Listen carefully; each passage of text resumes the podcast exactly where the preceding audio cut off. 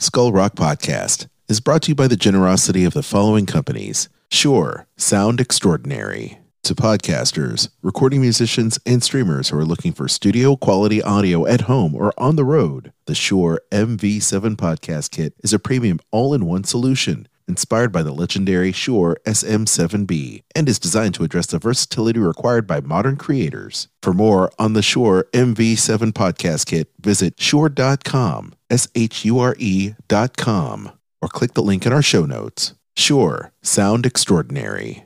And by The Old Mill Press, publishing beautifully crafted books that illuminate our world. To learn more, visit theoldmillpress.com. And by listeners like you.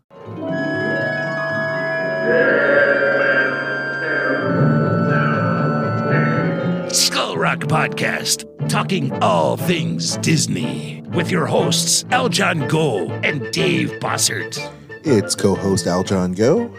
and Dave Bossert. And uh, we are off this week, but we're running a great vault show. And just want to say we hope you had a very Merry Christmas Merry Christmas and looking forward to the new year. and enjoy this uh, vintage show from the vault with Don Hahn. Skull Rock Podcast, interview time.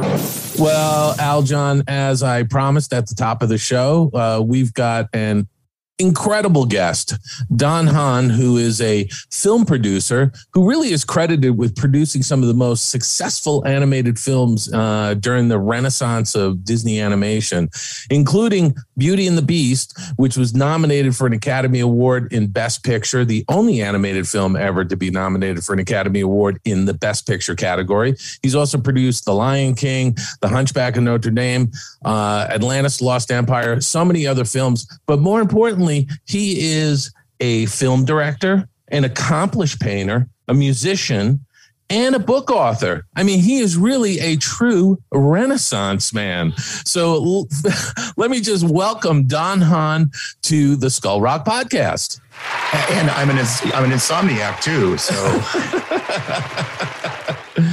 All right, Don, it's so great to have you on the show. I really appreciate this. And I want to I want to let our audience know first and foremost that uh, today we're only going to talk about Beauty and the Beast. And then Great. you're going to be with us next week to talk about The Hunchback of Notre Dame. great. And then the following week to talk about Atlantis the Lost Empire because all three of those films are celebrating anniversaries this year. That's crazy. It is nuts, isn't it?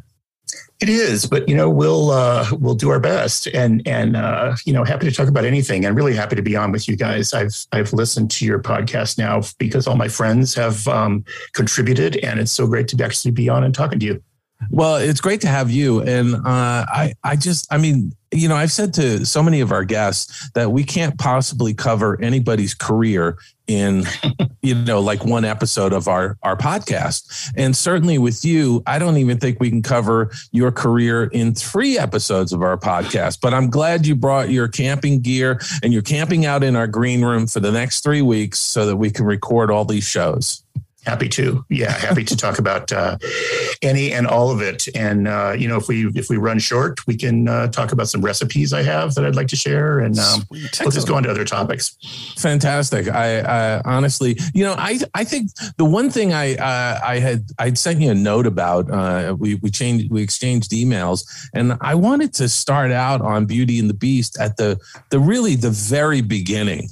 Uh, and and talk a little bit behind the scenes of you know how this film got off the ground and that it actually started with a, a, a director in London. Am I correct?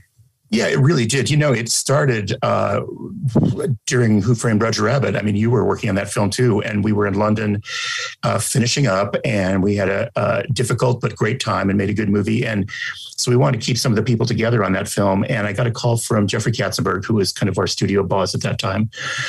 Um, and he said, you know, we'd like you to try uh, Beauty and the Beast. And I, you know, I, I didn't think about it too much because I needed a job. But aside from that, I think the um, the main thing about Beauty and the Beast was it was the last of the red hot fairy tales. You know, there was Cinderella, there was Sleeping Beauty, and Beauty and the Beast was kind of on the on the bookshelf, was you know right next to those. So. Uh, at first we dove in with uh, we were going to get Richard Williams to do it, the great Richard Williams, uh, the animator who directed the animation on The Thief and the Cobbler and and Who Framed Roger Rabbit. Uh, we asked Bob Zemeckis if he wanted to do it, and Richard Williams was the one who suggested Richard Purdum. Richard Purdum was a uh, protege of Richard Williams, but much more than that. He had his own studio in London and was uh, really kind of a brilliant animator, uh, director, and his wife uh, Jill Thomas was a producer. And as a team, they made a lot of sense to come in and try something new. And we had had some luck in London with the talent over there, um, so we we pulled Richard into our uh, our web and uh, started working on the film in London, which is a lot of people don't know. But we uh, actually brought some people over from LA, like Andreas Deja and Tom Sito and Glenn Keane, and uh, it became a really uh, Jean Gillmore, a really intense time for us to, um, you know, start out in the movie. Yeah, and uh, that that group uh, actually got uh, storyboards together in a story reel, uh, if I recall correctly. I mean, there was there was some sort of presentation that that uh, culminated uh, before there was a change in course. Yeah, they really did. Um, there, I mean, there was even an earlier group than that with people like. Um, oh, Darrell Rooney and you know several people in Los Angeles and and um, Mel Shaw was always a part of that group. Mel, uh, for those of you who don't know, was part of Bambi and had worked with Walt Disney way, way back, partly because he was a brilliant artist, but also because he was a great polo player and Walt needed him for his polo team. Um, but more on that in the next episode. Uh, horsing around at Disney. But um, th- that group in London put together maybe 20 minutes, 22 minutes. Uh, uh gosh, of, of fully uh, recorded, orchestrated, beautiful stuff. And, um, it, it, and I, I, suppose the the general consensus was it was working, but it was a little bit uh, serious, a little bit European, a little bit like the Jean Cocteau version of Beauty and the Beast, yeah. um, and wasn't quite firing off. And we actually, Richard Purdum and I brought it to Florida at the same time that Little Mermaid was coming out. Um, I think it was the same week as the Little Mermaid press junket, and um, we sat in a room of executives uh, and and full of flop sweat. Uh, we were not the executives, and uh, Roy Disney was there, Peter Schneider, uh, Jeffrey Katzenberg and we played it. And when the lights came up, I remember vividly the uh, uh, Jeffrey saying, "You know, it's time to fish or cut bait." And those are, you know, you can look up that term, but it just basically means we're done. And um, you know, I think that was a, a, tough thing to hear, but it just wasn't firing off, particularly in light of the Little Mermaid, which was firing off and was a huge hit uh, for all of its, um, you know, for the press and for everybody that was reacting to it. Part of that was uh, John Musker, Ron Clements, the great people who wrote and conceived it. Part of it was um, uh, Howard Ashman and Alan Menken, who wrote the songs for it. So it was just vibrant and alive and getting this great reaction. And Beauty and the Beast was anything but that. So we got back on the airplane and consumed a fair amount of in-flight beverages on our way back to London. Um, and uh, and yet we had uh, planned this trip to the Loire Valley in France. Now, those of you who don't know the Loire Valley in France, um, you can Google that right now. But it's the place for chateaus in France, and uh, we had planned a research trip. So even though our, our movie was not shelved, but was certainly set back, um, and uh, in a bad way, we decided to go anyway. So we went on our trip to the Loire Valley. Uh, Beauty and the Beast, uh, that version of it, like the Little Mermaid coming out was like bright and colorful and full of energy. Uh, and that early version, uh, as I recall, of Beauty and the Beast was kind of on the dark side, wasn't it? It was a little bit, and I, you know, it's nobody's fault. Particularly, uh, Richard Purdum again is a really brilliant guy. Um, but Disney Animation was kind of finding its feet again after years and years. And so the idea of doing uh, Beauty and the Beast, you had to kind of search because the second act of that story is very dark. Um, you know, a, a, father goes to a castle and picks a rose out of the beast's garden. And the beast says, Well, now that you've picked a rose, bring me your firstborn daughter which is a not a common thing we hear these days. Mm-hmm. Um, so it, it, becomes a really uh, dark kind of uh, almost inappropriate story. And so we had to throw it out. And the nice thing is the history of Walt Disney storytelling from Walt himself was to really throw things out and challenge things and not be too married to the core story of, say, Jungle Book or Cinderella or whatever.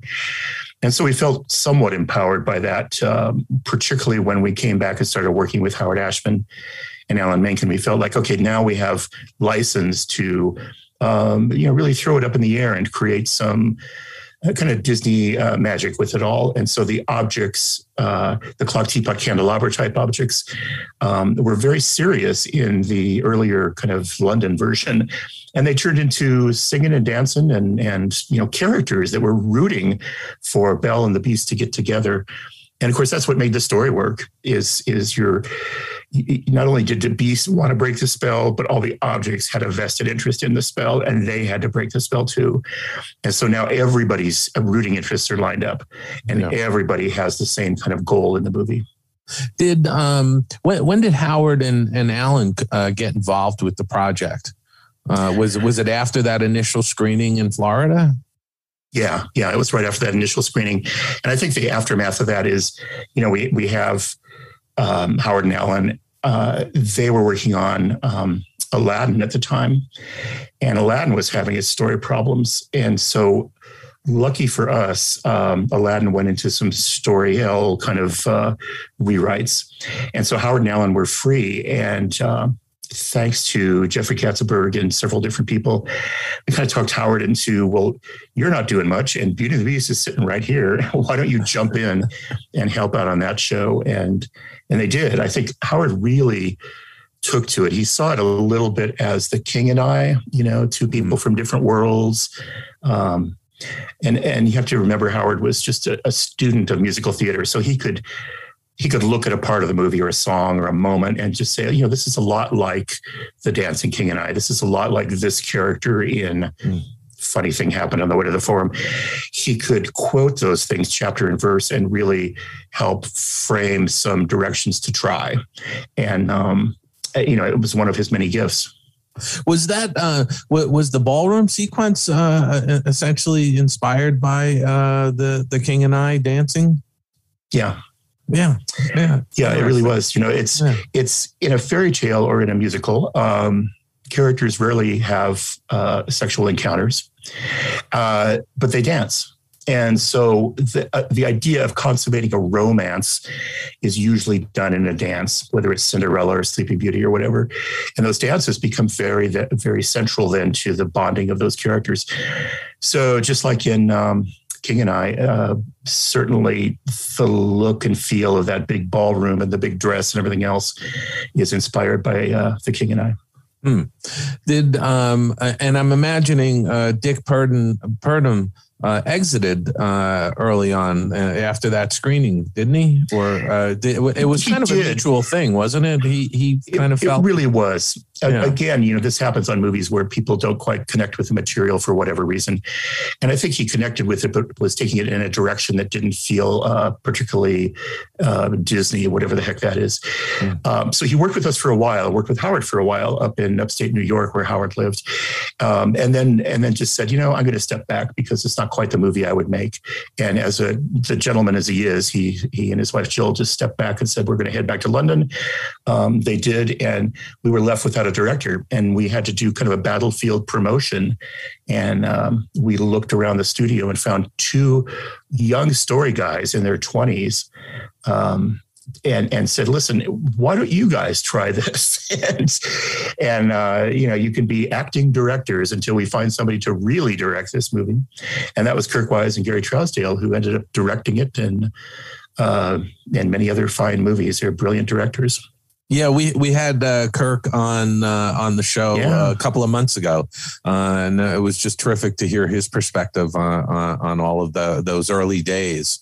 Um, uh, yeah, it's very know, funny because we he got summoned with all of us to New York, and I was in New York already, and you know, he said, "Well, you, know, you have to be in New York tomorrow and uh, tomorrow morning, and meet us in the boardroom of the Walt Disney Company, which is this giant, almost cartoon proportion board boardroom, and all of us animators sitting around like the country cousins, and um, the executives walked in and we're like, uh, good morning, Mr. Katzenberg.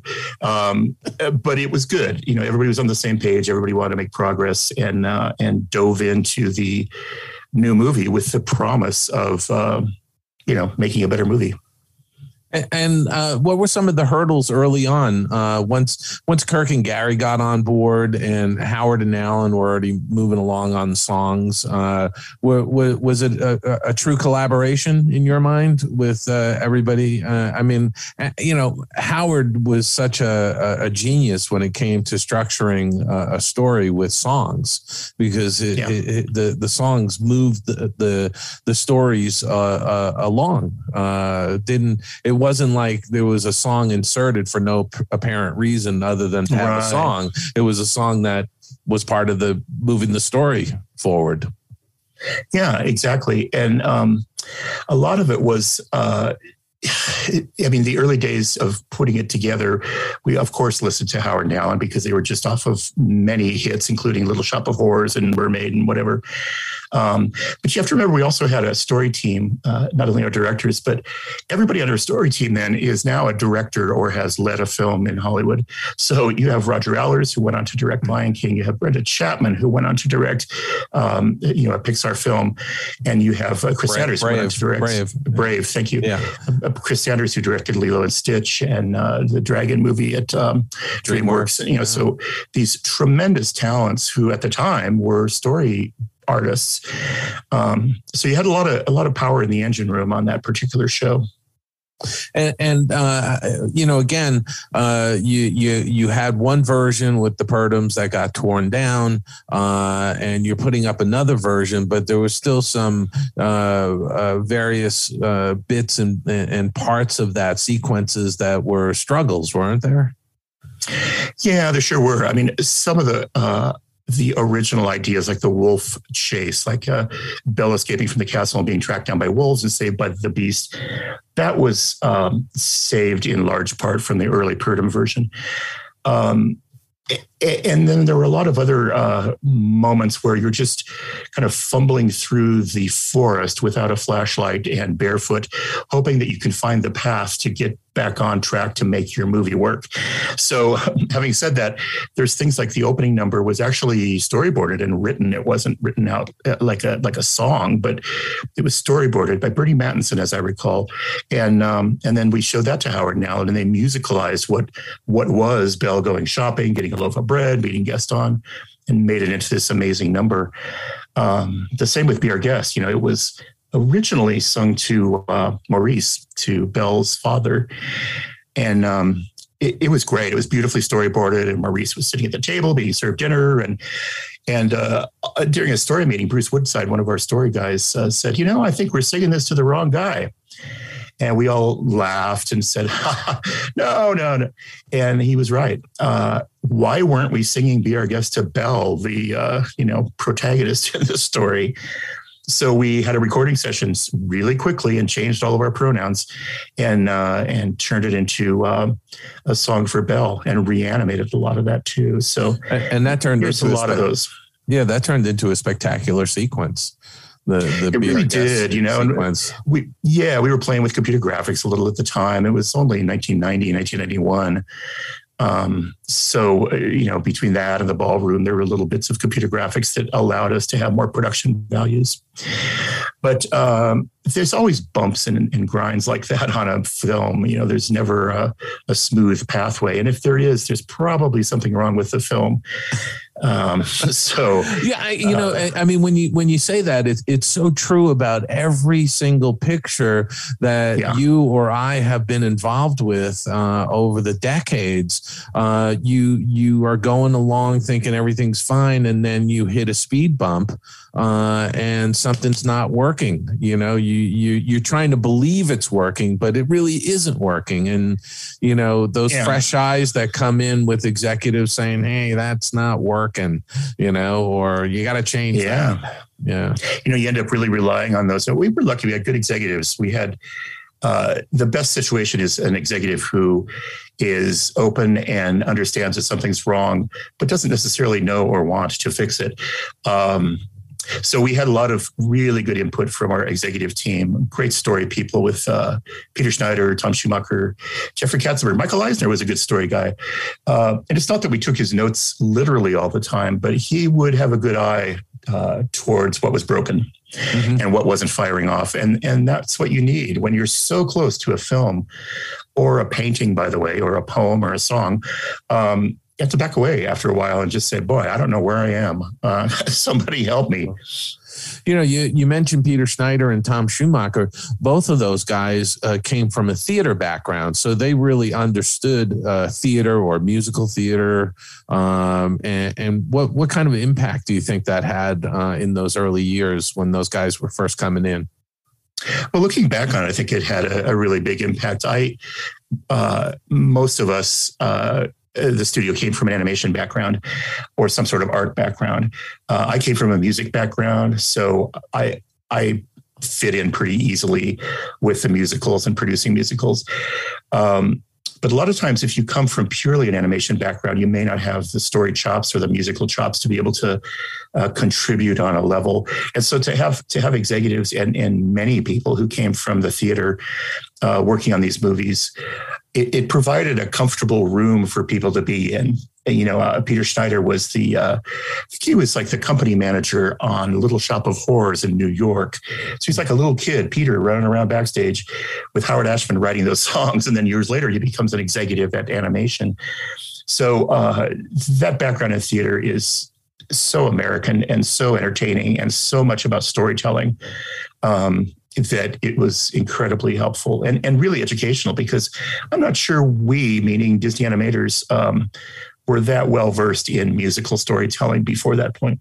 Yeah, no, and I, I agree. I mean, there certainly was a little bit of friction at the studio with the animation, with some of the people in, in animation and all of these theater folks coming in. I mean, I, I, I you know, I kind of recall yeah. that, you know, and, and that, that's kind of a natural thing because there was so much change going on at that point that you know, there were some people who were just getting their, you know, they were getting paranoid and you know they were they were you know trying to defend their position if you will yeah, it's true. I mean, there, the other thing that was happening is it was a handoff between the old generation that started out with Walt Disney, mm-hmm. um, Frank Thomas, Ward Kimball, Ollie Johnston, uh, Eric Larson, all those guys and girls, and uh, a new generation. And then all of a sudden, all those people retired. So you look around, you go, hey, where's everybody? And all of a sudden, everyone's in their 20s and 30s um, hungry to prove that they could make a movie as good as that uh, older generation. Whether we did or not is is up to you to decide. But uh, I think there was an ambition to do that, and then um, you know the the idea of we were just you know pushed off the lot at one point because the priority for the studio was to start a live action movie business. Um, so to make room for that, we were uh, over on Flower Street in Glendale, opposite Imagineering, which was pretty cool actually, mm-hmm. and um, it, it, it, was a chance for us to sink or swim. And I think we swam finally, but through many bumps and you know, animators, and I include myself in this statement, are suspicious of anyone new that comes into the business, are critical of any executive of any sort, whether it's good, bad, or indifferent um, it's very rare to have an executive that is, um, you know, respected in some way. Uh, but I have to say, Peter Schneider, who was really our boss after a while, I've learned to really appreciate all he brought to it in terms of honesty and um, and uh, musical theater. Um, same for Jeffrey Katzenberg. Really, they're straight shooters. Sometimes to the point where you don't want to hear what they have to say because they're being honest about it. But um, we all had to grow up. We had to grow up really fast. Now you you said we were moved off the studio a lot. I like to say kicked off the studio lot. Uh, and, and, you know, I, I say that laughingly because uh, it, it, was kind of true. I think when the new management came in, uh, they had no clue about animation whatsoever. So the natural thing to do was either shut it down, which they weren't going to be able to do because of our savior Roy E. Disney, uh, but uh, but moving us off the studio a lot and focusing on on building that that live action.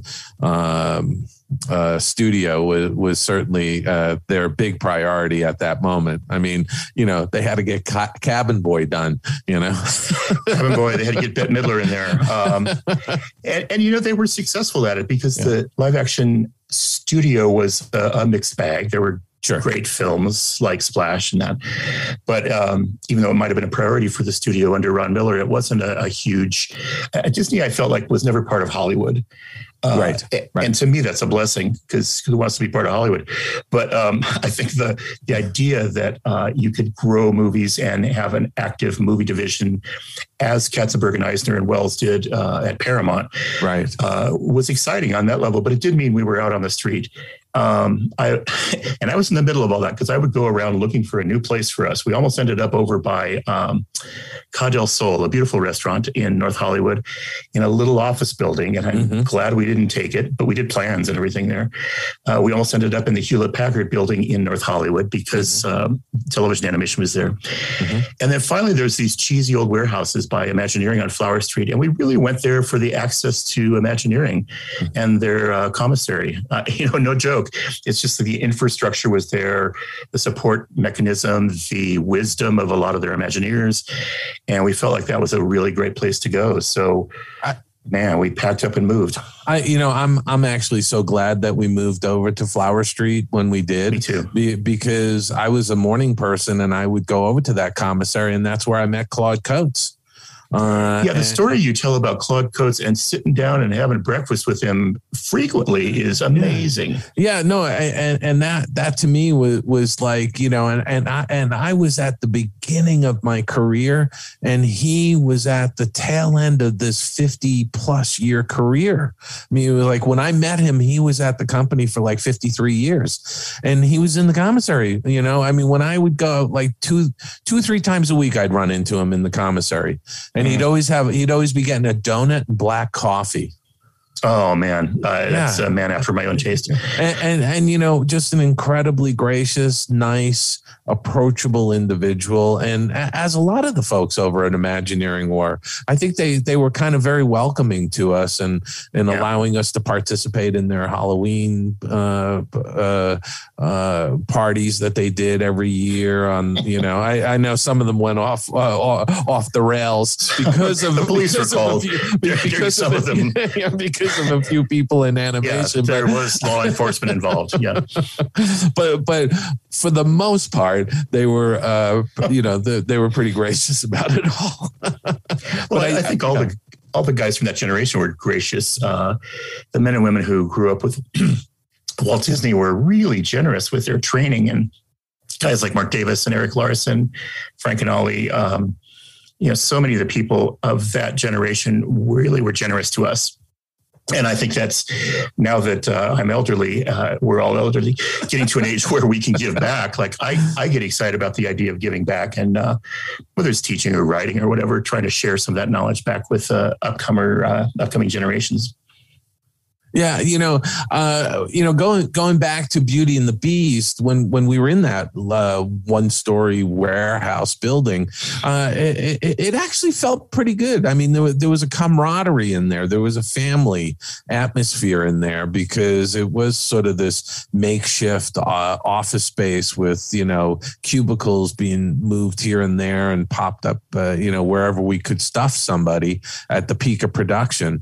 When you look back on, on the production, was there any period that was really kind of a like a tough, tough moment? You know, like like getting the film done kind of moment? Because I, I think a lot of us who had worked on a number of pictures prior to that were sort of used to there being this, you know, uh, fire drill at the end, you know, to get the movie finished. And a lot of the new people who were coming into production management from theater and things like that were were like the blood was draining out of their heads. Like, oh my gosh, we're never going to get this movie done. You know? Yeah. Well, it's true. It's it, uh, every movie's that way, which you said a while back. It's every movie's difficult and chaotic, and if it's not, there's something wrong. Um, the, the movie right before us, Rescuers Down Under, is a really important movie because it was one of the first, if not the first, digital movies in Hollywood, and they had an impossible task of inventing a digital pipeline while they were making the movie. And Kathleen Gavin, who was the uh, producer on that film, at one point just said, you know, it, it can't get done. We look at on paper and look at all the schedules. There's no plausible way that that movie can get done, but we're not going to tell anybody that it can't get done. And it got done. Yeah. And the um, the kind of um, technology that was forged in that movie allowed Beauty and the Beast and Lion King and Aladdin and others to take off after that. Um, Um, and, and so the folks from theater learned fast and and I got to say, you know, we, meaning like I started in Disney animation in 1976 and I had been around for a while. I learned fast. I certainly didn't know anything about um, so many of the aspects of you know production management and that that we had to do, and it was it was moving. So like every movie, Beauty and the Beast, uh, we ran out of money at the end. The studio had a particularly bad year on the stock market, uh, I remember putting scenes, stacks of drawings on the table in the conference room uh, in Airway, which was our building that we had, and and sitting there with the director saying, "Okay, the Beast has three stripes on his face. We can only afford two. Which two stripes do you want?" And they would literally sit there, and we finally got down. Well, let's just do one stripe. And so we simplified. We would say, here's a here's a scene that has a shadow. Does it need a shadow? Here, the beast walks through water in this scene. Can we take the water out? So we were really doing, and you know this, Dave, as well as anybody, the, yeah. the simplification pass of trying to keep sure. um, the movie doable. Uh, and so it got down to the end, and it was really simple. Uh, but it didn't hurt the movie. And the, I mean, the, the, the person I gave the most time to was Glen Keane because he was animating Belle and the Beast, the Beast transformation, Belle and the Beast kissing, and mm-hmm. and that crucial kind of conclusion to the movie. Um, if you were doing a third string beer mug or something, you didn't get a lot of time. You know, you had to yeah. turn it out and we were so uh, this is telling tales out of school but we were so out of time that the very last scene which is belle and the beast dancing in the ballroom um, we didn't have time to animate it. So I checked the scene out of the archives uh, from Sleeping Beauty, and it's the scene of Aurora dancing with the prince yeah. when her dress is getting turned pink and blue. And Vera Lanpher, our kind of key cleanup head, uh, changed it into the Belle and you know the Beast dancing in the ballroom. So if you put it side by side, uh, Sleeping Beauty and Beauty and the Beast, that final scene, it's the same animation uh, because we couldn't afford to finish the animation in a fresh way. So, so I, somebody, I somebody saying that. That's all right, but so, somebody actually uh, posted something uh, on the internet. Uh, it's got to be within the last couple of months. I saw a little YouTube video where they were putting some classic scenes next to some more contemporary yeah. scenes, and it was know, like this. That. Did you see that? Yeah, I thought that was great. And, and and it's like, oh my god, you know, like the person, like the sense I got was that somebody was was there saying, "I've got you. I nailed you guys. I I found out what you've been doing." And the reality was that in every one of our pictures, we were reusing material from all kinds of films. I can't oh. tell you, just being in in the special effects department, how much uh, we reused the snow and rain that was shot for Bambi back in yeah. 1939 40. Uh, we were reusing that in Pocahontas, Little Mermaid. We, I mean, it was like, you know, well, it's a business. You know, it's a business. Why put money into things that you have sitting on the shelf already? And the Woolie Reitherman was the best at this. He would on Fox and the Hound. He would say, um, "We need some dogs." At the very beginning, uh, chasing uh, our lead characters, go get the Bambi dogs. And so I go down and get these dogs running around from Bambi, and sure enough, we put them in the movie, and they work just fine. And and there's nothing wrong with that, ladies and gentlemen. You know, I think the more we can um, reuse and economize, the more we can put more dollars in entertainment into places that really need it. And um, and that's what it's about. That's what producing is about: is trying to put yeah. your your uh, efforts into places that make a difference. Yeah, and, and and you know something, Walt was a master at repurposing animation. I mean, he did it through the 30s and into the 40s and even into the 50s with television.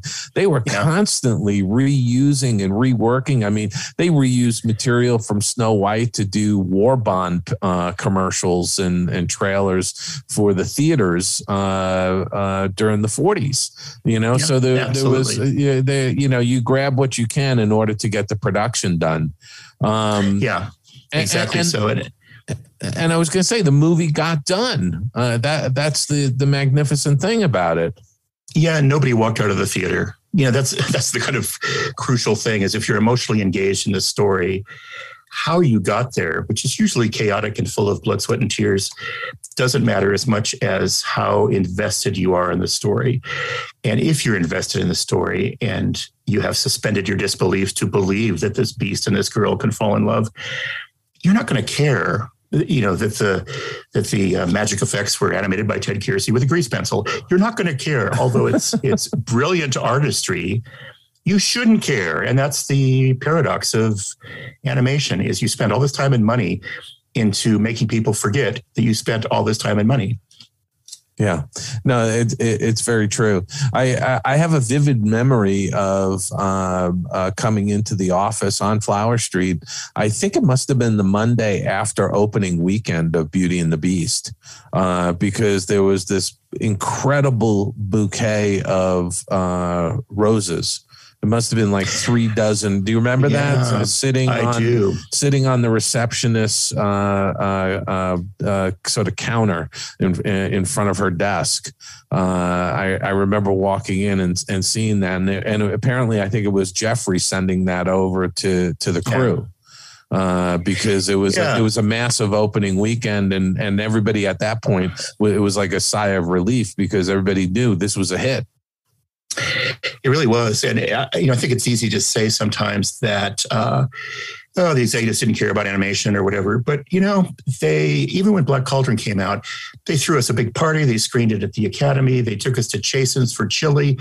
Uh, when Beauty and the Beast came out, they ran the most spectacular um, Academy Awards uh, kind of campaign, I guess would be mm-hmm. the word for it. Yeah. That included, uh, you know, a museum show at the Whitney in New York and a screening at the New York Film Festival, which had never been done before, of an incomplete version of the film, mainly to educate the audience because nobody knew what eh, you know an animation unfinished movie looked like, and. Um, you know, just with a lot of very clever, clever marketing and deliberate kind of uh, putting the movie out there uh, it really helped not only to make the movie successful, uh, or at least get people to the theater, um, but eventually also to have the Academy acknowledge it for the first time, which is something Walt Disney didn't even get. So we were pretty uh, humbled by all that. I think is the word.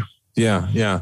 No, and I, I, I think uh, it, it's interesting because uh, it was really on that picture that the reports were coming back to the studio that the theater owners were were filling up evening shows uh, yeah. for for Beauty and the Beast. And and Aljon, if I'm correct, I think you you you took a date. Was, was it your wife or oh, or, uh, no. or was it was it pre wife? It was pre uh, uh, the, it was a pre wife date movie, and so thank you, Don, for that. Uh, we had a great time. Yeah, thank thank you. We had a great time. But I will say that when my wife and I were dating unbeknownst to us, her favorite movie was Beauty and the Beast, and and I was too. So we we had our back in the day, our our chat room handles were Belle loves the Beast, and the Beast loves Belle. So there you go. Aw, that's really I sweet. Am, yeah, and I am the Beast. Uh, uh clearly, I am the Beast. clearly. Thank God you all? have no picture going along with this. That's but, right. Uh, that's yes, right. It's true. I, un, unrefined. Unre, unrefined. yeah. Unrefined. That's me. but uh, so you know, but but this you know, it was so amazing to to hear those reports coming back that the the evening theaters were the showings were filling up with people, and and it was it was dates. It was it was it was people yeah. going out on date night uh, to see this movie, and that that really what, what I think was a big boost for for a lot of folks on the crew. Yeah. It really was because a, a, few years earlier, you could not dream of a Disney animated film making more than a few, you know, maybe 10 or 20 million dollars. And those were welcome dollars. There's nothing wrong with that. Um, and certainly movies like 101 Dalmatians and Snow White, they're all-time blockbusters still on the blockbuster list, um, but not the contemporary movies so much. So when these movies were seen by a general audience, and Little Mermaid kind of broke the ice on that, and, and before that, Roger Rabbit broke the ice on that. It reminded people how much they loved animation, and um, you know, so I think from Roger to uh, Mermaid to Beauty to, you know, Aladdin and Lion King, Rescuers Down Under, all those films were really a build on each other's in terms of the excitement about the next feature coming up. Um, and and uh, the studio was in top form. It wasn't just the animation studio; it was the marketing department. It was the design of the posters. It was the TV campaigns. It was a, a really a group effort. And the other thing that was happening at the same time was the international box office was growing. Um, we forget that there was no international box office back then. You might get you know, $13 from some uh, theater in Guatemala, but it wasn't like it is now, where the largest portion of box office does come from international. So people like Mark Zoradi and Dick Cook were out there in distribution, um, really pounding the pavement around the world and trying to use this and movies like it to um, kind of open up doors for international box office for Disney. Yeah, and, and, and you know this film was was huge through the holidays, and uh, and then on January thirtieth of nineteen ninety two, it it broke a hundred million dollars at the domestic box office. One hundred million dollars. That was the first animated film to break a hundred million dollars at the box office. I mean, Little Mermaid came close. With, I think it did like eighty nine million, but uh, I mean, this is decisive. I mean, it crossed over the hundred million dollar mark in nineteen ninety two, yeah. and I mean, just you know that that had to have been. I, I know from being in the trenches at the studio that was exciting you know, because that was really like was. people loved the movie, you know, and animation was back. Yeah. And again, we stood on the shoulders of the uh, movies like Little Mermaid that came before us. We were afraid of going after Little Mermaid because it was so good and so tight uh, that we thought, well, if we can just kind of uh, get up to that level in terms of the quality of what we're doing, then maybe we'll be okay. So when it exceeded that, it was uh, unbelievable. And it's a real group effort. You know, that's the other funny thing about animation uh, that I love actually is you can't say, oh, that's that's Don Hahn's movie or that's uh, you know, it, it really is a team effort. And so when you have a success like that, you're not just pointing at a director saying, Isn't that director a savant? Oh my God, I wish I knew him.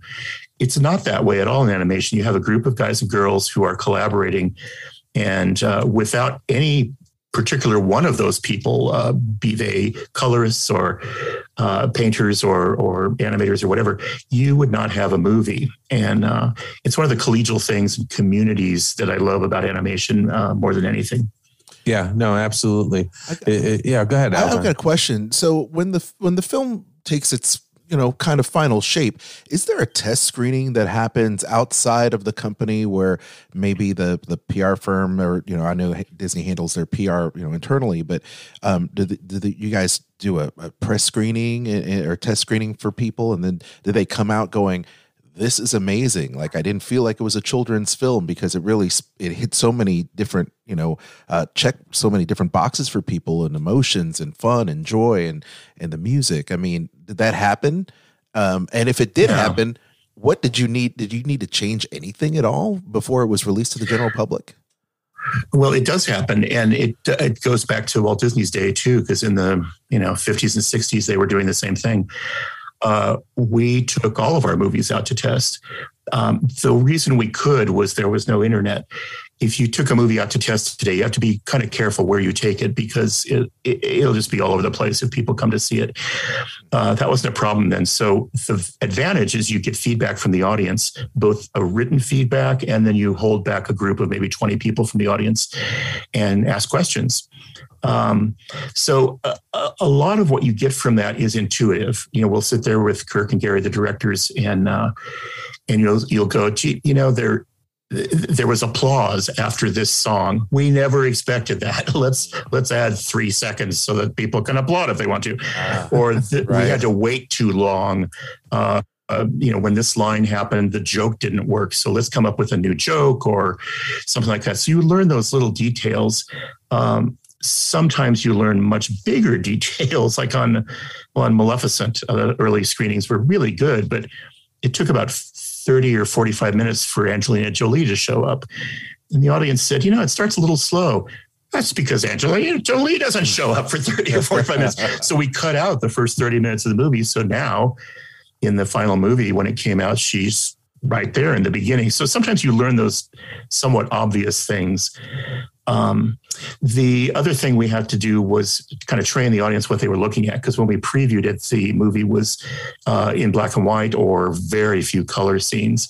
Because animated movies are mosaicked together, so you might have story sketches, which are you know kind of like uh, comic strips um, laid out to tell the story, and then a rough animation piece followed by a cleanup piece, followed by a color, followed by another story sketch so we would inevitably stand up in front and say, let's show you a little progression reel so you know what you're looking at. And we would show that progress and try to educate the audience what they were seeing.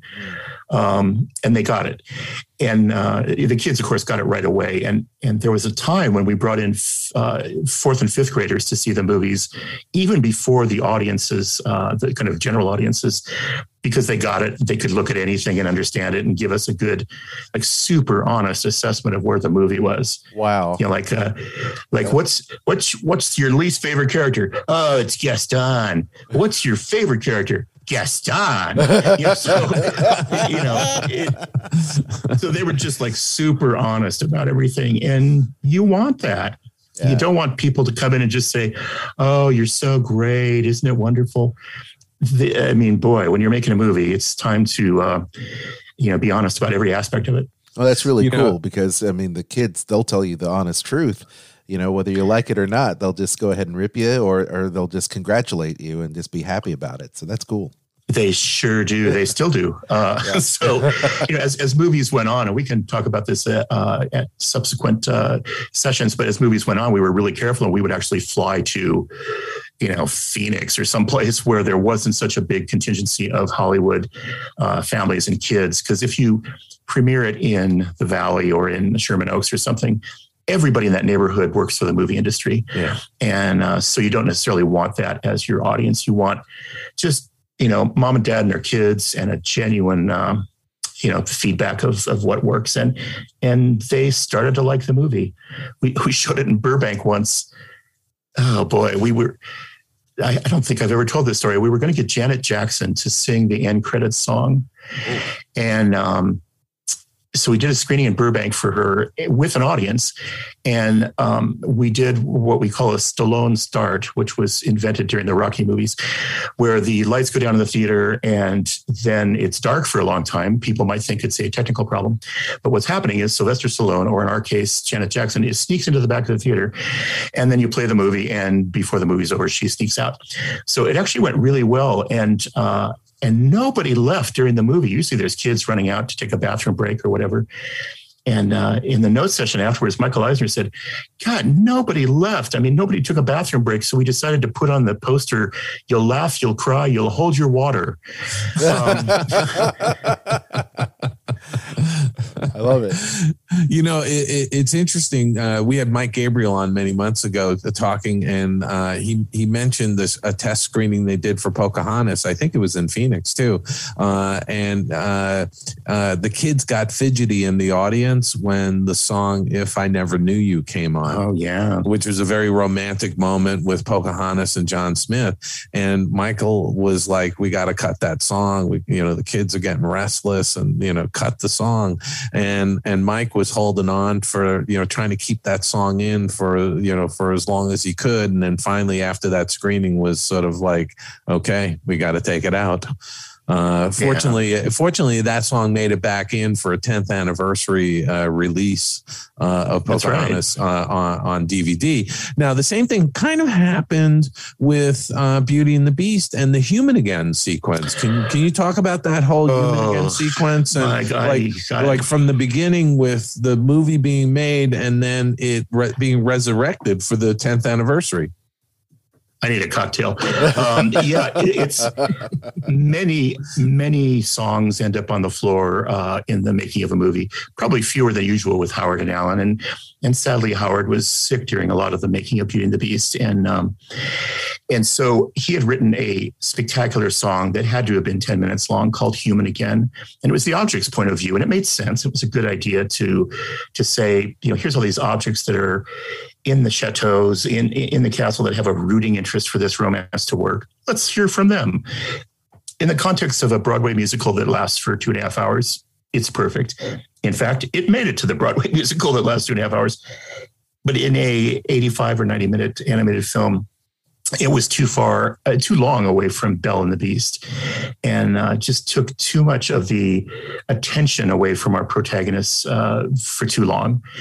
So the the song was cut completely. I mean, we we cut it from ten minutes down to seven, down to five, down to three, down to like a couple of bars, and eventually it went and was replaced by a song called "Something There." Uh, which Howard wrote, probably one of the last songs he ever wrote. Very sweet song between Belle and the Beast, uh, and kind of a thought song where they're out in the snow singing.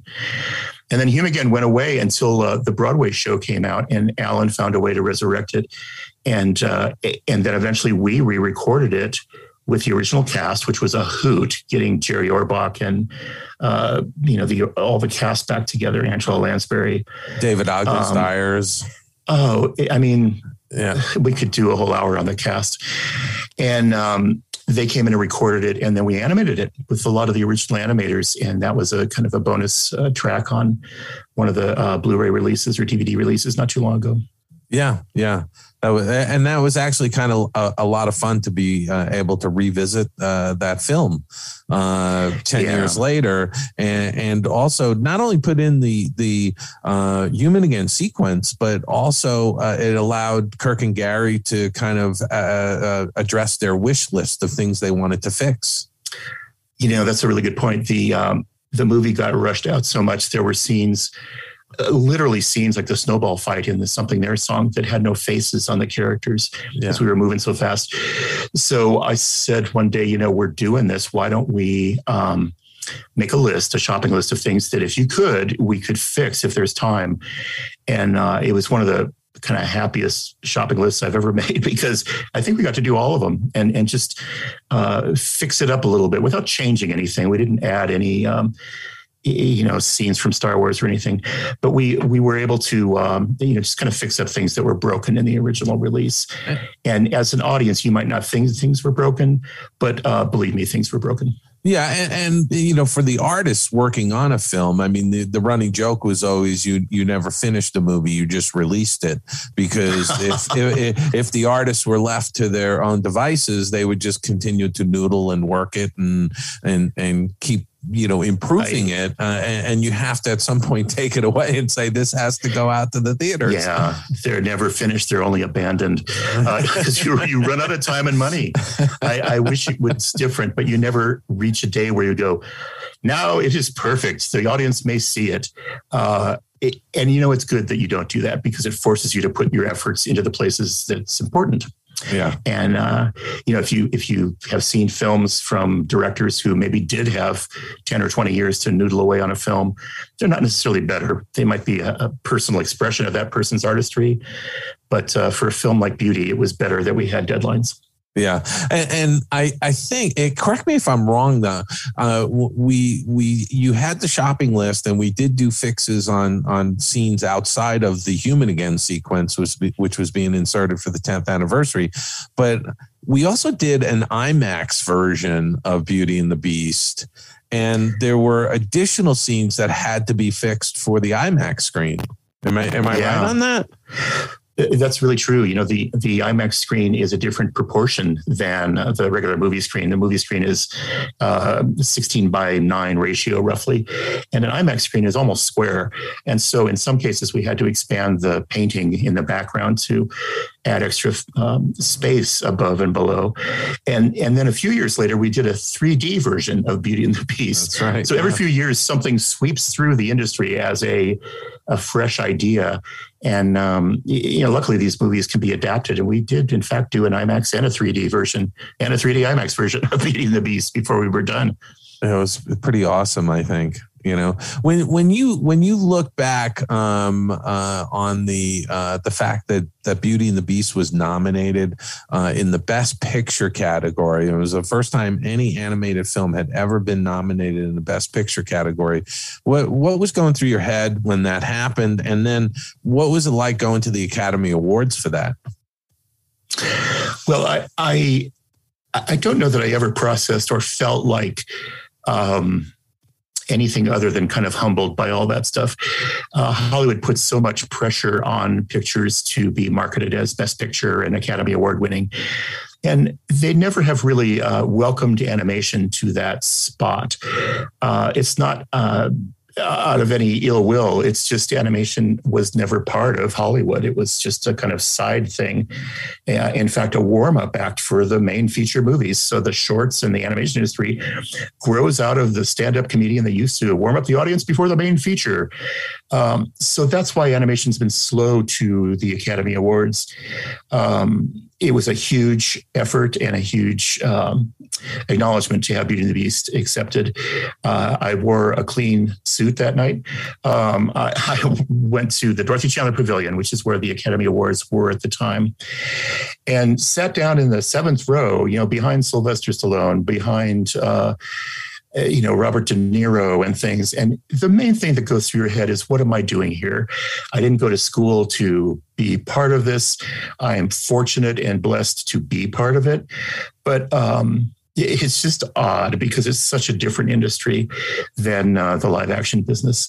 So I, I, I, don't know. I would like to think the live action business has really welcomed animation because today it is the most lucrative hugely financially successful part of the movie business times 10 and, and, it wasn't. Yeah, but animation, I mean, is part of just about every big tentpole live action film that goes out there now. Yeah, I mean, if you look at any of those Marvel films, I mean, they're they're it's like you know a, a good percentage of uh, uh of those actors are actually animation. Absolutely, Space Jam. Uh, uh, you know, so many films like that are animation. So it's a boom time today that comes in part from um, from that era when beauty and those movies were starting to uh, blaze a path. But you know, blaze a path uh, that had again kind of followed the lead of some of the great characters that worked with Walt Disney a long time ago. Now, were you outraged that Beauty did not win the uh, Best Picture that year? Uh, here's a really weird thing. I got a call from, I think it was from Michael Eisner. He said, if it wins and you go up, if it wins, could you please say the following? Um, thank you to the Academy, and now I'm going to Disneyland. And I said, Michael, I have never told anyone this. I'm giving this to the uh, Skull Rock podcast live here. It's a Skull Rock podcast exclusive. exclusive. Yeah, and he's you should put some echo on the word exclusive. I will. I will in post. Thank you. Um, and and I said, Michael, I can't, I can't do that. And uh, he said, No, no, it's just an easy thing, and and maybe we'll we'll give some money to the charity of your choice if you decide to do that. Well, no pressure. Here's the guy who's the chairman of the corporation asking you to put in a commercial for Disneyland uh, in front of several million people that are watching the broadcast. Uh, so uh, a small part of me is relieved we didn't win because I wouldn't know what to do with that piece of information. Um, but it, I, I don't know. I had no expectation going into the evening. I think the the, the nomination was unbelievable. Um, and it's hard to wrangle Academy voters to line up on any particular film, much less an animated film. Uh, I've been a member of the Academy for 30 years and and adore what the Academy does. Uh, but, you know, but it's always a little bit of a work in progress. So not disappointed at all. Happy we were invited to the party. Uh, literally invited to the party because we went to the uh, you know Golden Globes. We got a Golden Globe Award, yeah. which I think I have like right behind. You're not. You have no camera here, but I think uh, I have it right behind my desk. Well, here. we're recording this, but uh, only you? Uh, only the three of us will see it. Look at that. Okay, there's the, well, there's right. the Golden Globe. It is the Beauty and the Beast Golden Globe. So um, I keep it in my trousers, actually, just in case I'm asked to pull it out. Um, like like the Spinal Tap episode, was, right? it's yeah. What's funny is when we were at the uh, New York Film Festival, we were at the uh, Alice Tully Hall, screening to a packed house, standing ovations, all that kind of stuff. Beforehand, we were running around backstage, getting ready to go on and introduce the film. And Gary Trousdale, the director, turns around and says, This is totally Spinal Tap. And it was because here's three guys from California at Lincoln Center, you know, and, and, running around with their cartoon, getting ready to show it to a celebrity filled audience, including, you know, people like Don Johnson. And so um, it, it was, it's just odd, you know. I it, I think to a group of people who don't aspire to the celebrity and glitter of the Kardashian world, um, to be in that world is fascinating, and as an observer in that world, it's spectacular. Um, but I'm sure glad to get get back to Burbank. It, it, it's a fish out of water uh, t- type of totally. moment. Yeah, it totally yeah. is for everybody. And now, now, now, Beauty was nominated, and this is when the Best Picture category was only five nominations. Yeah, yeah. Right? And one of them oh, is yeah. yeah, one of them was was Beauty and the Beast. What do you remember what the other movies were or do you remember which one won against? Oh, I don't and I, I won't embarrass myself by googling them. Silence of the Lambs won because it it was a great movie, let's face yeah, it. Sure. Um, so no problem there. But um, I don't remember the other nominees. Yeah, I, I hardly I hardly remember well, the best picture nominee from last year. They didn't win. Um, they didn't win. We why would we remember them? They didn't win. They didn't.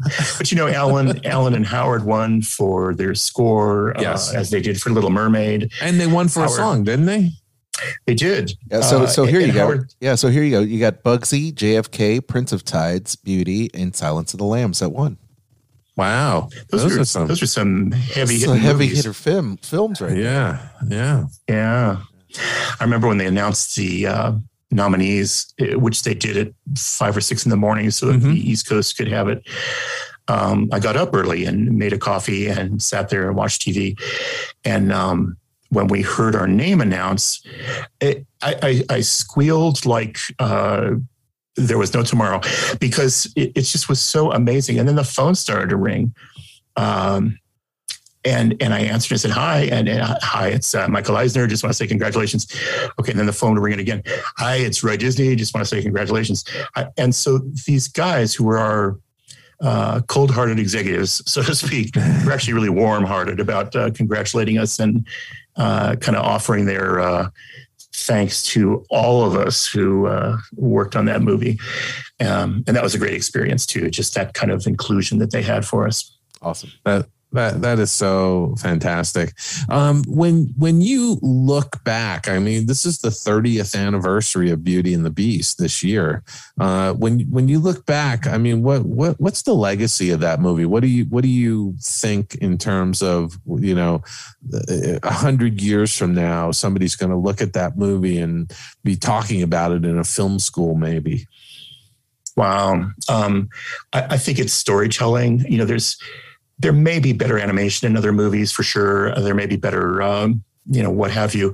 But I think the storytelling in the context of a musical is really great in that movie. And, um, you know, the, the Library of Congress chose it to be part of their forever collection along with Roger Rabbit. And, um, and, and so that's really humbling when that happens. But I think it's because of that. So I can really point to Howard Ashman, really point to Kirk Wise, Gary Trousdale, and, and all those story guys and girls who went on to direct, uh, because the storytelling in that movie, same with Little Mermaid, um, is exquisite. And it, it, just has to do with great structure, great progression of characters, um, strong emotional involvement in the characters and what they want in life. And then Howard was a stickler for putting the plot in the songs. Uh, you know, if, if ever there was a song that was just entertainment or kind of you stop for an FM radio song or something. He hated it, and uh, rightly so. So every song and every moment in his films and his work uh, is plot driven and and beautifully so. Just examine the lyrics sometimes for the opening Belle number, and uh, every line has uh, you know in in what might have been a 10 minute opening number, in about four minutes, you meet the lead character. You see she's an outsider. She lives on the outside of town. You meet Gaston, the villain, his sidekick LeFou. You meet the different people in town that are going to be her antagonists, all in the course of this little uh, opening number. Beautiful, so I, I, think all those things. Opening. Yeah. Beautiful operetta. Um, so all yeah. those things I think add up to something that's uh, hopefully memorable. Um, are there any uh, particular moments or, or or funny stories that pop to you, you know, pop in mind when you think of Beauty and the Beast and just the overall production of it? Was there was there any one or two things that just like were insane or you know crazy funny? That well, we often did, we did a lot of uh, parties just to blow off steam, and um, one of the best ones is is I don't remember who it was. Maybe you do. Had a massive slingshot, the kind that it's held by two people and then the center is pulled back by a third person. And we had leftover donuts from the morning, uh, and we we went outside and and saw how far we could hurl our long johns into the neighbor's yard. Um, so that was one nice nice event. Uh, we had an opera contest. Uh, Geefwee Boedoe, who, if you may remember, yes, um, yes, yeah, brilliant animator on the Beast, uh, would frequently stand on um, uh, his desk and and sing a indeterminate opera of indeterminate length, and uh, many people would join in, and so that was always a, a happy time. Um, you know, so a lot of our our kind of parties and things like that were really just meant to blow off steam. Um, Gary, uh, the director, had a paintball uh, gun he would occasionally bring inside. Uh, and I'll just stop that story there. Um, so, it, it, you know, we were fairly young compared to uh, most studios, and um, and had a, a, good time because there was a lot of pressure during the making of the movie also. And there were, uh, you know, we, we went up to upstate New York to work with Howard Ashman because he was not feeling well. Uh, we thought it was because he was just being a diva because he won an Oscar on Little Mermaid, but we later found out it's because he uh, was HIV positive.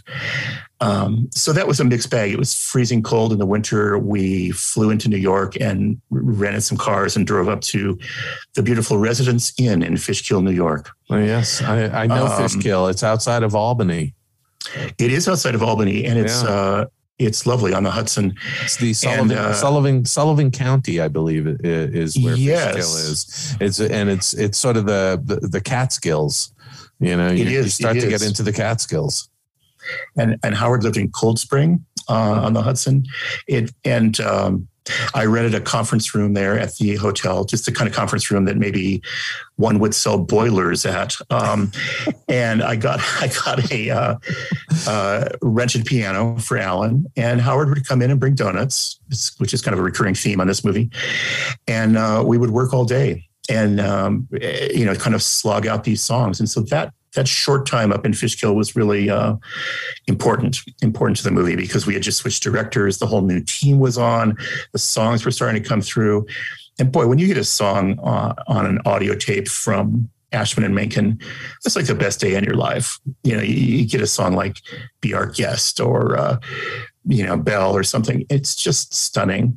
Um, so that's when the, the the movie just starts to rise musically, and then you have this great cast of Angela Lansbury and Jerry Orbach and these Broadway superstars. That starts to elevate the movie. Then you start to see great work by Mark Henn or James Baxter or uh, you know Lorna Cook or or Glen Keane, Andreas Deja.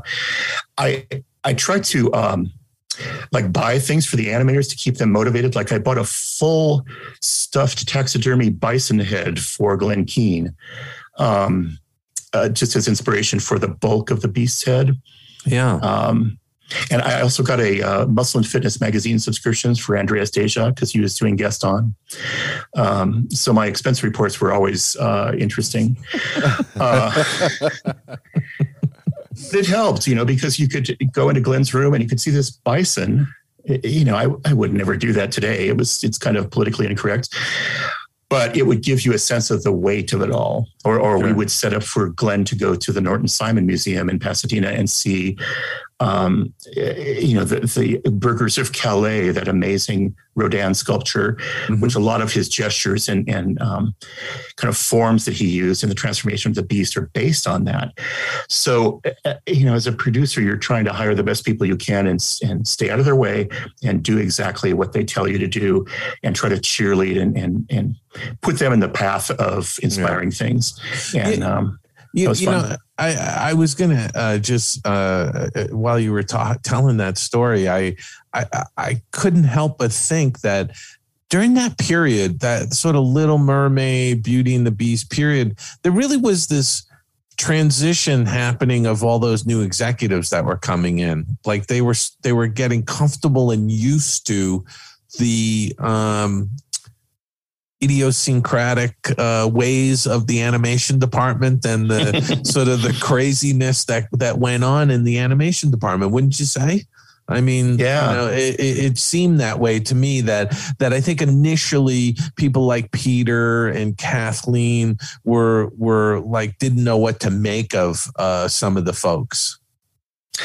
Yeah, it could be, but they, I think, adapted pretty quickly because they, being from theater, they had seen pretty much everything. I think, and yeah. um, and we're really you know good in the theater. I mean, Tom Schumacher and Peter ran the Olympic Arts Festival uh, in part when it was in Los Angeles for the Olympics in '84. Was that? Yeah, '84 um, Olympics. Yeah. So you know, experienced guys, uh, and and that combination of people from theater and the animation people really helped, along with Roy Disney. And it would be remiss if we didn't talk about Roy a little bit because he was a good friend and a um, for both of us and and a uh, a, a, real um, oh kind of uh, ran interference for us when we needed that, kicked our butts when we needed that. Um, he was the god. He was he was the godfather of um, uh, of the animation department.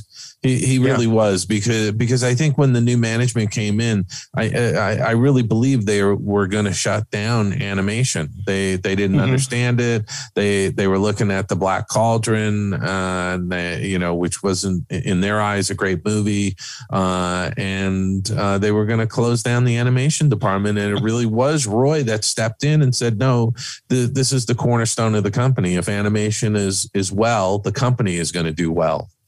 Yeah, that was that was absolutely the feeling back then, and hopefully still now. I mean, uh, when something like Frozen takes off at the box office, it it bodes well for the whole company. Yeah. Um, so I, I, Roy really was that to all of us, and um, you know was a defender when we needed it, uh, and then had aspirations of his own, and that's where Fantasia 2000 grew out of. Um, but I think he was able to. When I did Waking Sleeping Beauty, the documentary that's now on Disney Plus, um, I asked Jeffrey about that time, and he said, You know, we went and saw the pitch for Great Mouse Detective. We went through storyboard after storyboard for about two or three hours. And then afterwards, we were walking away, and Michael and I just said, Did any of that make sense? He said, No. Said, Well, we got like 130 people working on it. I guess we should keep going. Yeah, I guess we should. So it, it was that that sense that, you know, maybe we don't know what we're talking about yet. Roy brought us into the company. Let's give this over to Roy and it'll sort itself out. And thank God it did. Wow. You know something? Uh, we're we're bumping up on an hour and fifteen minutes, and so I'm going to uh, say uh, that we should wrap up in a few moments. Aljon, do we have any questions on Beauty and the Beast uh, hanging in the wings? Gosh, you know uh, we have tons of questions, but I know once again uh, we got to talk about the cast. We have to talk more about the music. Obviously, uh, the companion to this, Don, is the film that uh, you directed. I mean, we feel, I feel, and we talked about this too, Dave. Is that Howard is just a great documentary right? And yes, talking we about have we we have shamelessly plugged uh, Howard Don, Don, Don Hahn's documentary numerous times on the Skull Rock podcast. Absolutely, uh, Absolutely. and you know it's yeah. just an interesting thing, though. You know, you have you know yourself with your musical background, being a percussionist, and then moving your way. I mean, uh, what is it about? The producing aspect because you produce so much uh, prolific work uh, over the course of your career. What is it about producing that you love so much? Um, I love the artists. Uh, you know, full stop. I think I, as I look back on those movies, I, I yes, I remember the movies and and I'm proud of them, but I really remember the people. Um, they are your um, band of brothers and sisters, and that's what I remember. And to be able to work with them and um, support them and cheerlead with them. And, you know, sometimes a producer is a, a, therapist and sometimes a coach and, you know, whatever it takes to get it done. But uh, that's what I remember and that's what I love. And I'm not saying it's easy all the time. It's, it's, uh, almost never easy, but I love uh, wrangling a group of people and then uh, serving them to try to create a, a, a project that together we can do something that no one of us individually could have ever done. Exactly. Yeah you know, I, I was gonna just ask the ask this question uh, because it, it, I, I kind of know the answers to it, but um, when when you're when you are the producer, you're running interference uh, and you're taking some body blows behind the scenes that the crew never knows about. Am I? Am I and loving it? Uh, uh, no, but I mean, am I correct on that though, Don? I mean, you know, you're you're you're shielding the crew from some pretty horrendous things that go on during production. Yeah, I, I learned fast that it wasn't all about managing downward. Like you're not the boss and you're managing all these people. I never thought of myself that way. You're managing upwards and downwards. So, upwards is managing expectations, setting up executives for when they come into the room. This, this, and this will happen. I mean, we were really good at that. We would say, um, uh, Roy, you're coming into the room and we think this is broken. If you agree, we need you to say that. Um, you know, we, we would really set up the executives or to say there's a contentious issue coming up with this person, just a heads up before you walk into the room, because nobody likes to be blindsided. The same though with all the artists working on the movie. You're walking in and you're you need to tell the artist, you know, this executive really hates this sequence. You better come in loaded for bearer to be able to defend that sequence and tell everybody why you think it's important. That's why people like Glen Keane went to bat for part of your world and said, you know, you have to keep this in the movie. It's about Ariel's character.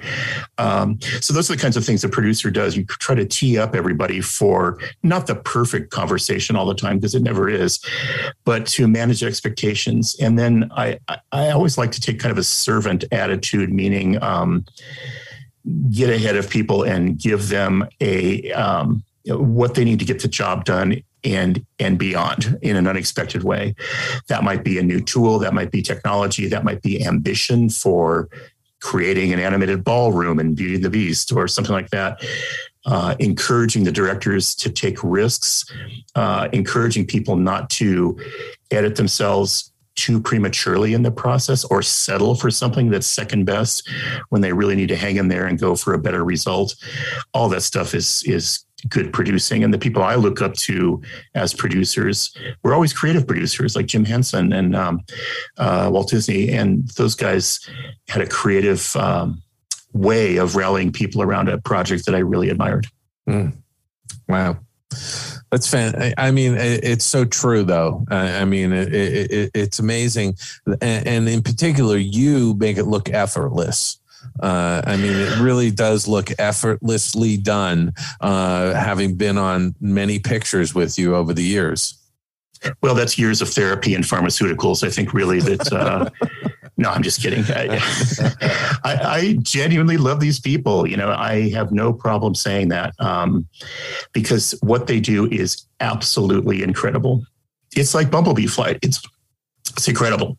So uh, to be able to support that kind of talent is uh, a privilege for me. Well, there we have it. Don Hahn, producer of Beauty and the Beast. Uh, Taking body blows backstage for you as an audience. That's right. Um, well, I, I'm going to say uh, we're going to wrap up this segment because we're fortunate that, as I said earlier, Don had brought his camping gear and he set up shop in our green room. And we will pull him out next week for uh, another conversation on the hunchback of Notre Dame. Uh, do you say Notre Dame or Notre Dame? Notre Dame. Notre Dame. Yes, mm-hmm. Notre Dame is in. Uh, in is it uh, Indianapolis? Uh, Indianapolis.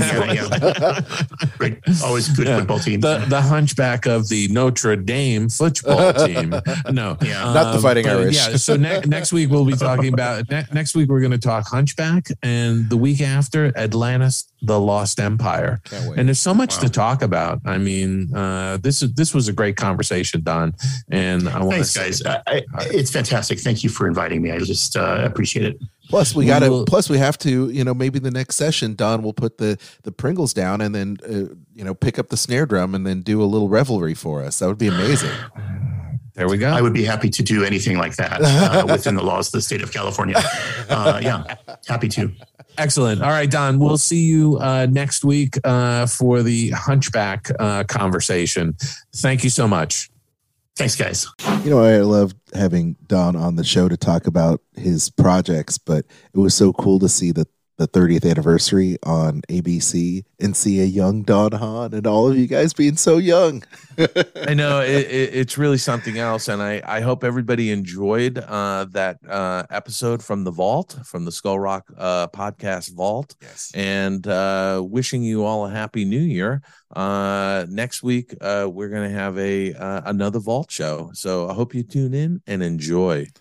And do us a favor when you're out there partying, when you're out there, please be safe and always use a designated driver. And we want to see you again in the new year. Take care.